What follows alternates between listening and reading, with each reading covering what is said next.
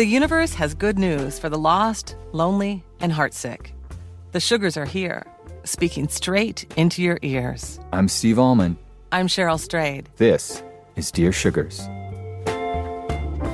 Oh, dear song, won't you please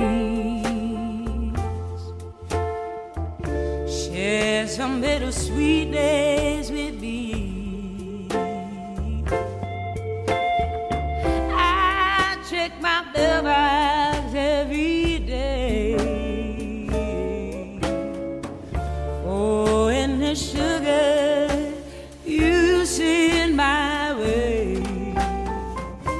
Hi, Steve. Hi, Cheryl.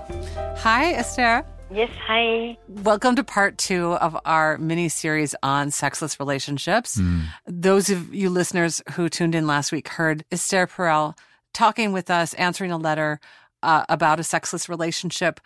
And we're going to continue that conversation now. Let's listen to this next letter that Steve's going to read about a similar situation with some differences written by a man. Yeah, in fact, we wanted to read it to you specifically, Esther, because we know that uh, your work on intimacy directly arises from your work on trauma. Yes, correct. Dear Sugars, my wife and I have been married for over 10 years. We got married as 23 year olds. When she discovered she was pregnant with our son, we had known each other for only two months. That's when we got engaged.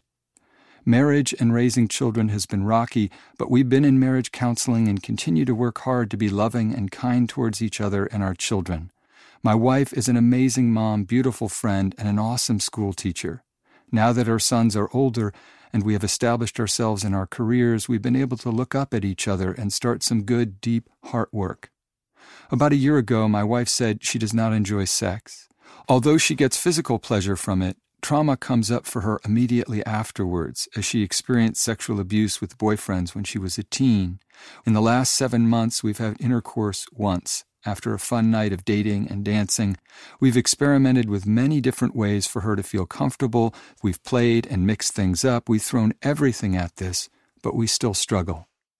We've been seeing a therapist together weekly for six years, and lately have shifted to every other week so we can meet individually with our own therapists as well. She's exploring the pain that has been inflicted on her with her therapist, but truth be told, this trigger may never go away, no matter how kind, gentle, safe, or loving I am. I never pressure her to have sex because I don't want to be the cause for anxiety or to bring up past trauma. I'm a monogamous person and don't want to spend my energy seeking sex elsewhere. Even with my wife's consent, it would still feel wrong to me. I know we have a deep romantic love for each other, and I want to stay in the marriage without being bitter or resentful that it is sexless, but I have a strong desire to have sexual compatibility with my partner. She is my true love. Is it possible to be in a sexless marriage like this, where my desires are not met, without turning into a resentful husband? I'm only 34, and I hope she and I have a long journey ahead of us, but I don't know what to do about the sex thing. Do I simply say goodbye to that? What are your thoughts? Signed, Faithful Friend. You know, this just seems to me like such a typical situation. Oh, yeah. We have so many emails in our inbox that are basically this to people who love each other, been together for several years, have some kids, and and suddenly it's like one of them is saying, "I'm I'm out of business in the sex department." No, no, I mean, I, I get about six or seven of those a day. Yeah, This is a man who is longing on some deep level, is lonely, Yeah. and wants to be honorable. Last thing he wants to do is force his wife to do anything she doesn't want to do. Right. The biggest pleasure she could ever give him is to show him that she's into it. And he's wondering, is this going to be my life? hmm And um, one of the, the things I would want to say in terms of treatment is that it depends what kind of sexual trauma we're talking about. But a lot of people can heal from sexual trauma. I think that the most powerful approaches to healing people whose boundaries have been penetrated in non voluntary ways is to have experiences of touch and healing and trust, but it has to be embodied. You need new touch on contact on the skin that is reparative and that replaces the imprint that was left on you. Hmm.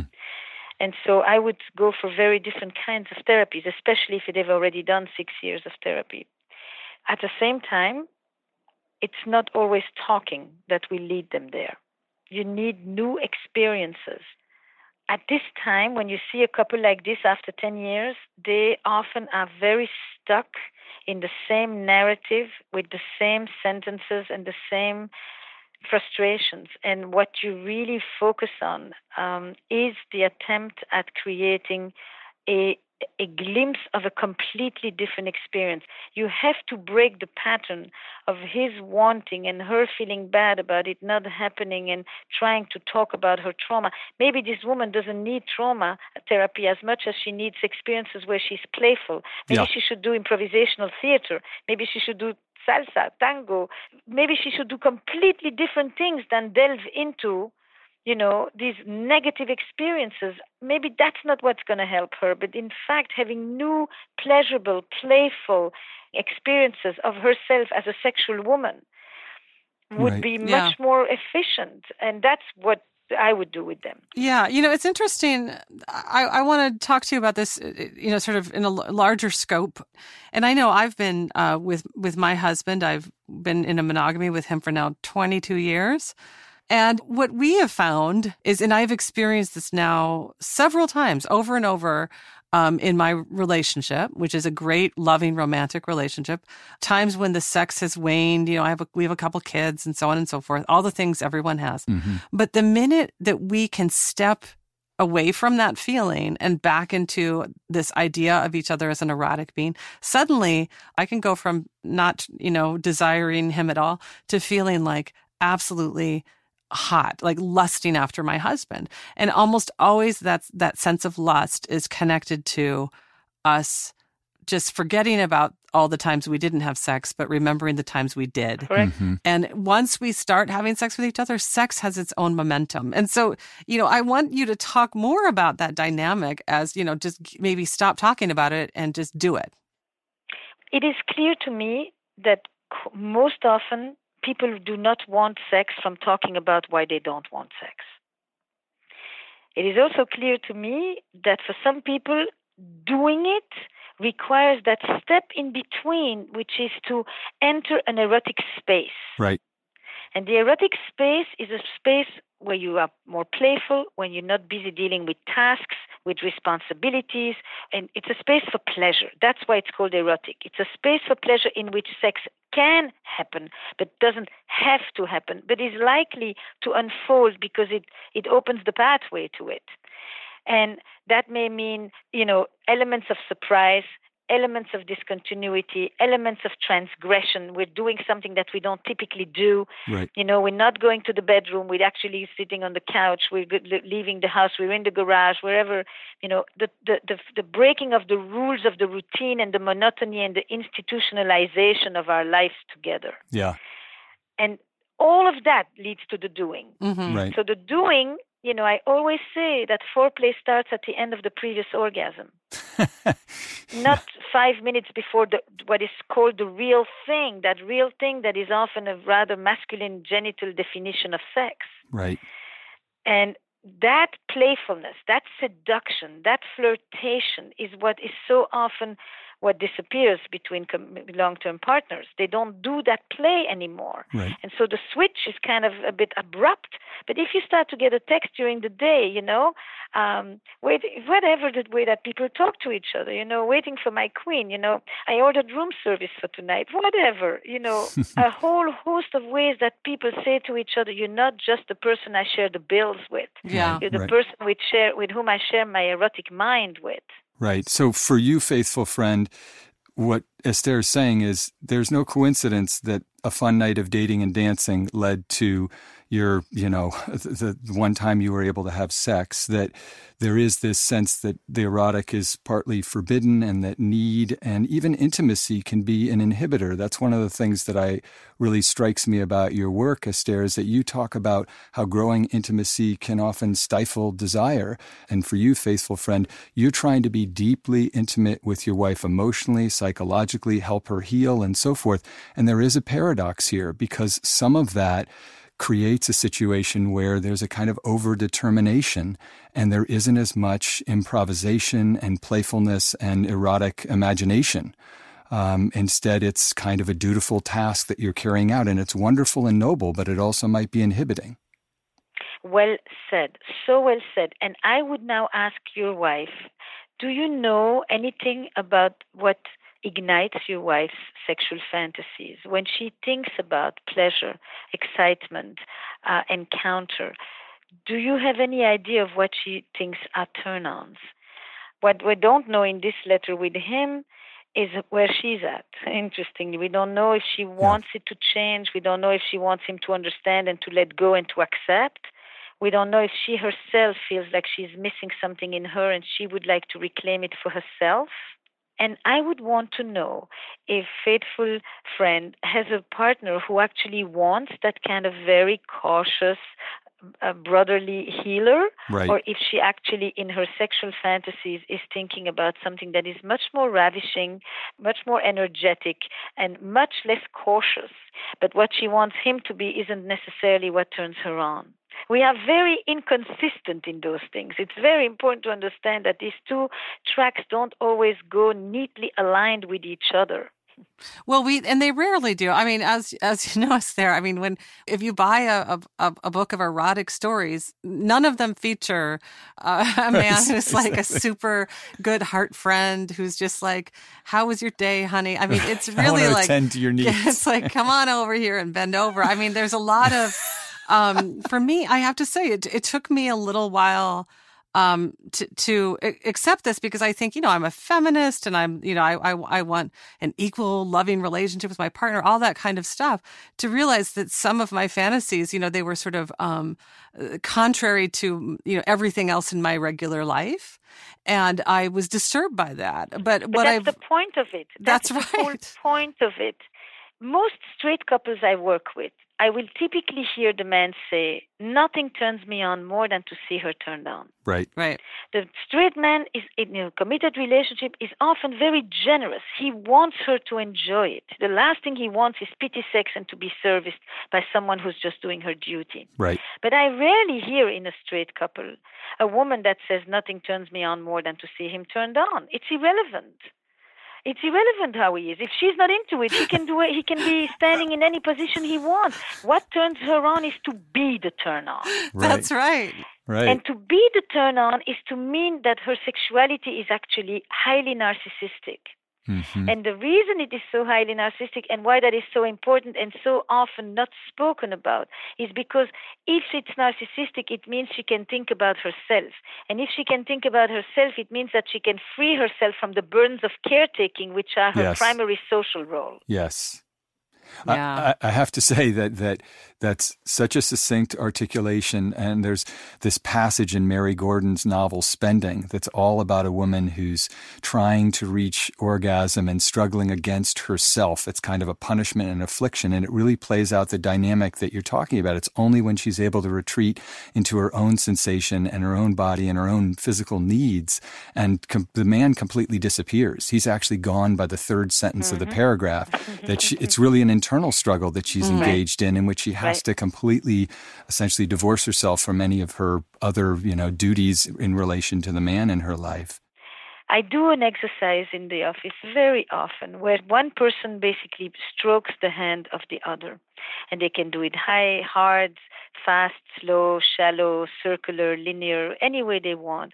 But the point is that while I am playing with your hand, I am in the first version completely focused on you and I am thinking about you, what you enjoy, how you would feel about this. I am giving touch.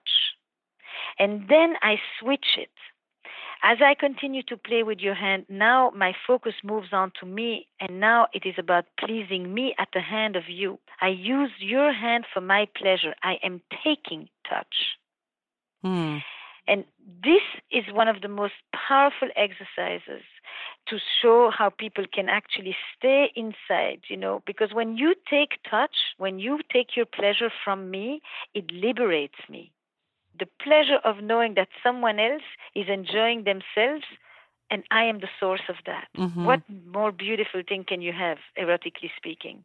Yeah. You know, one of the things I think we're hearing in response to Faithful Friend is we think it's wonderful that you're so emotionally supportive of your partner. That's yep. important and that's not going to go away, but it's not going to solve your sexual problem. Right.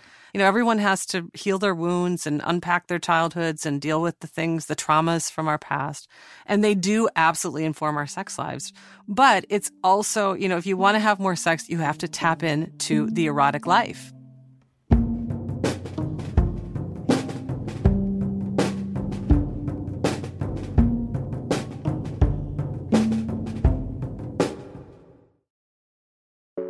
Support for Dear Sugars comes from BetterHelp. If you had an extra hour in the day, how would you use it? BetterHelp Online Therapy can help you figure out what's most important to you so you can prioritize it. Learn to make time for what makes you happy. Just fill out a brief questionnaire to get matched with a licensed therapist and switch therapists anytime for no additional charge. Visit betterhelp.com slash sugars today to get 10% off your first month.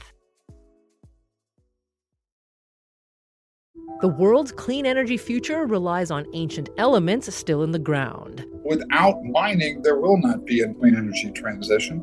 But pulling them out of the ground comes at an environmental and human cost. Mining is intrusive, but the results are the building blocks for products that we use every single day.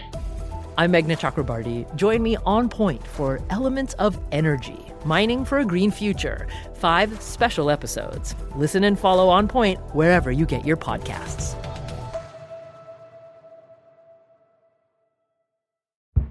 Did you kill Marlene Johnson? I think you're one of the first people to have actually asked.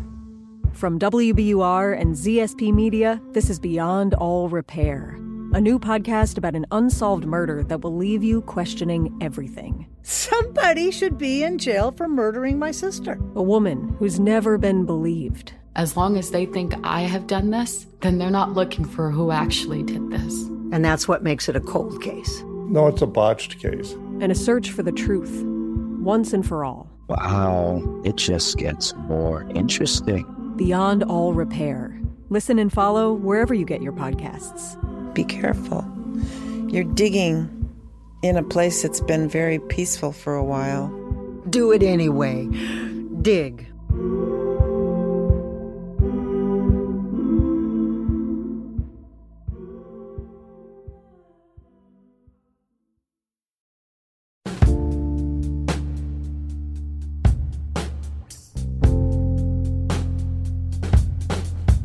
We are back and we're talking about the the fun or the rather no fun subject of sexless relationships.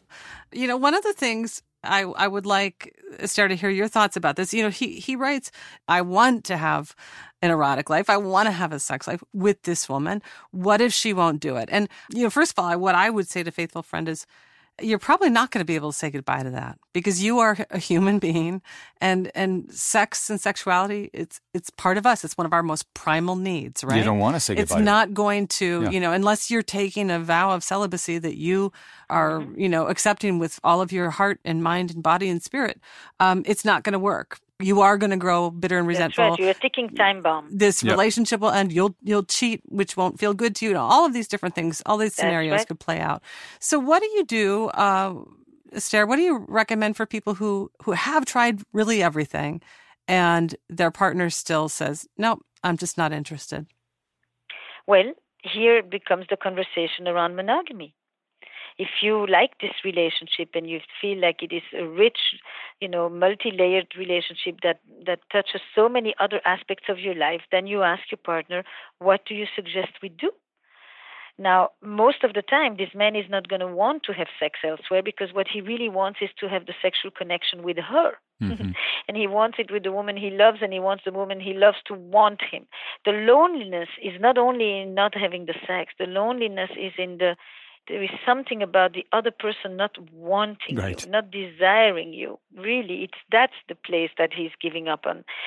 But at some point, he will need to tell her, "This is an important part of my life. I either have it with you, without you while I'm with you, or I leave you and I have it with somebody else. There's not a multitude of options here. Mm-hmm. Yeah. And what you're describing, and this is important for Faithful Friend and all the other letters that we receive for the people who feel that they, as Faithful Friend puts it, want that level of closeness that comes in sexual intimacy, but they don't have a partner or spouse who feels that way, that utter feeling of solitude.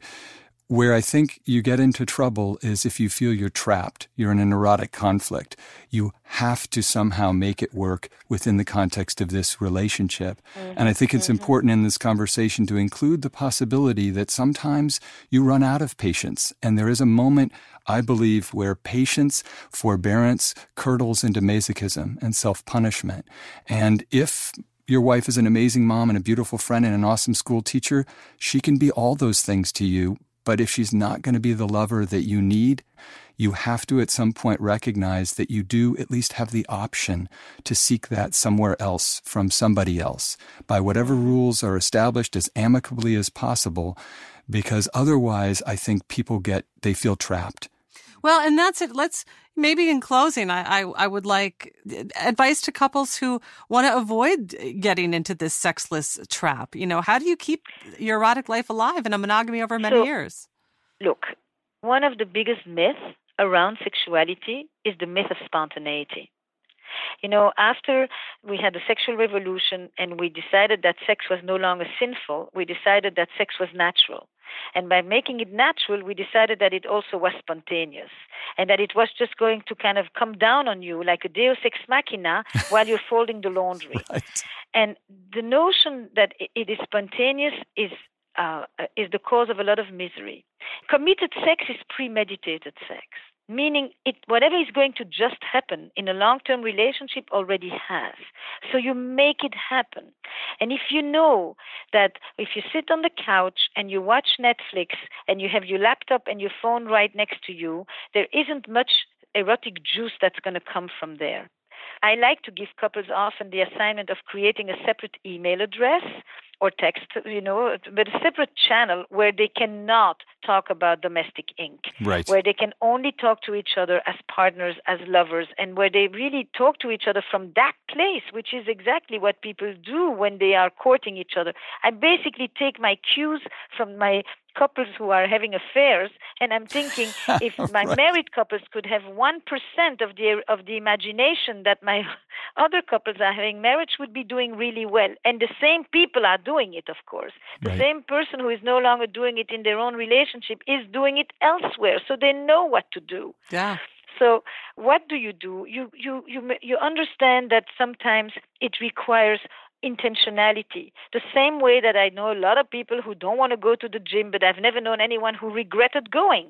Yeah. You know, and so you say, today I'm putting this as my priority because it's good, it's important, it makes us feel good, it energizes me, it makes me feel loved and adored and cherished and beautiful and whatever else you don't think of it as the thing you may have to do at 11:30 at night after you've done the rest of the list which of course never ends anyway Right. the next thing is you don't allow yourself to left, leave the leftovers home. You bring the best to your friends. You have great conversations with your friends. You you are at work. You show up. You don't tick away on the phone while you're talking to your clients. But at home, you allow yourself to give kind of half attention.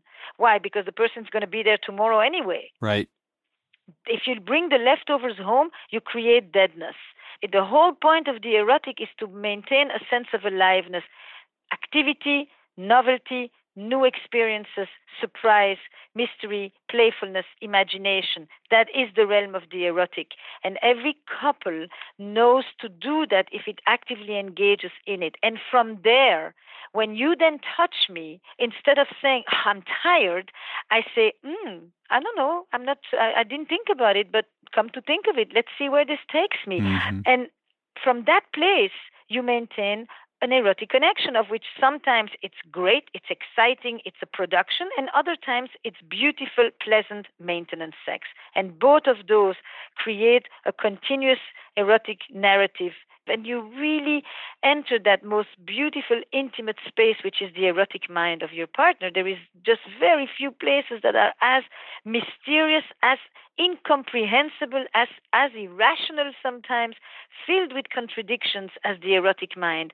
That's why we have great novels that have sustained us for centuries, and the same thing can happen in a mini, mini micro version in our own relationships. Hmm. Amen. Beautiful. Amen to that. Esther Perel, thank you so much for taking the time to talk to us and share your wisdom yet again. Yeah. It's a pleasure for me to be with you again. Thank, Thank you. All right. Take care. Bye bye. Okay, listen.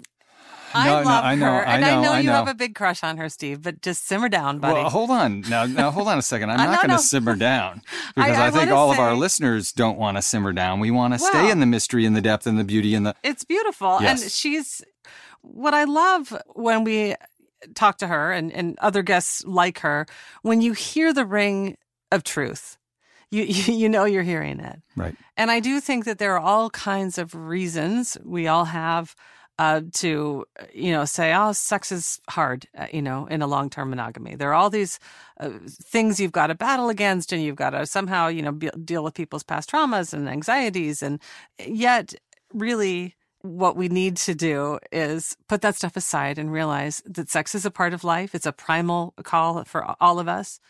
And that we're going to be happier if we make space for it. hmm I believe there's nobody, if you gave us an honest survey, who says, I'm just absolutely 100% happy with how it's going and feel connected all the time. I always feel like I'm getting enough. I think that's nonsense. That doesn't exist. It's as mythic as the idea that sex is spontaneous, that it happens out of the blue, that it's the purest expression of our efforts to get close to people. All of those, it's more of a paradox than it is a problem. And it's a paradox that really we kind of end up managing. Mm-hmm. But I think it's also very important to recognize you have a right to be desired and to have your desire reciprocated. That is something that you're worthy of. At a certain point, you have an obligation to yourself, to your one and only life, to your body, to your erotic imagination, to find that somewhere in your life.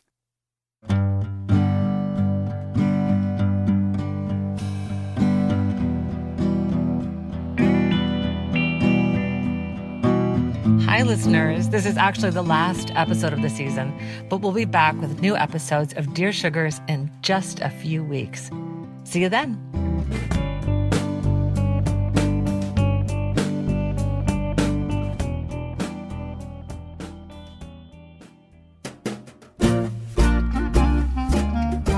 Dear Sugars is produced by the New York Times in partnership with WBUR. Our producer is Michelle Siegel, our executive producer is Lisa Tobin, and our editorial director is Samantha Henig. We record the show at Talkback Sound and Visual in Portland, Oregon. Our engineer is Josh Millman.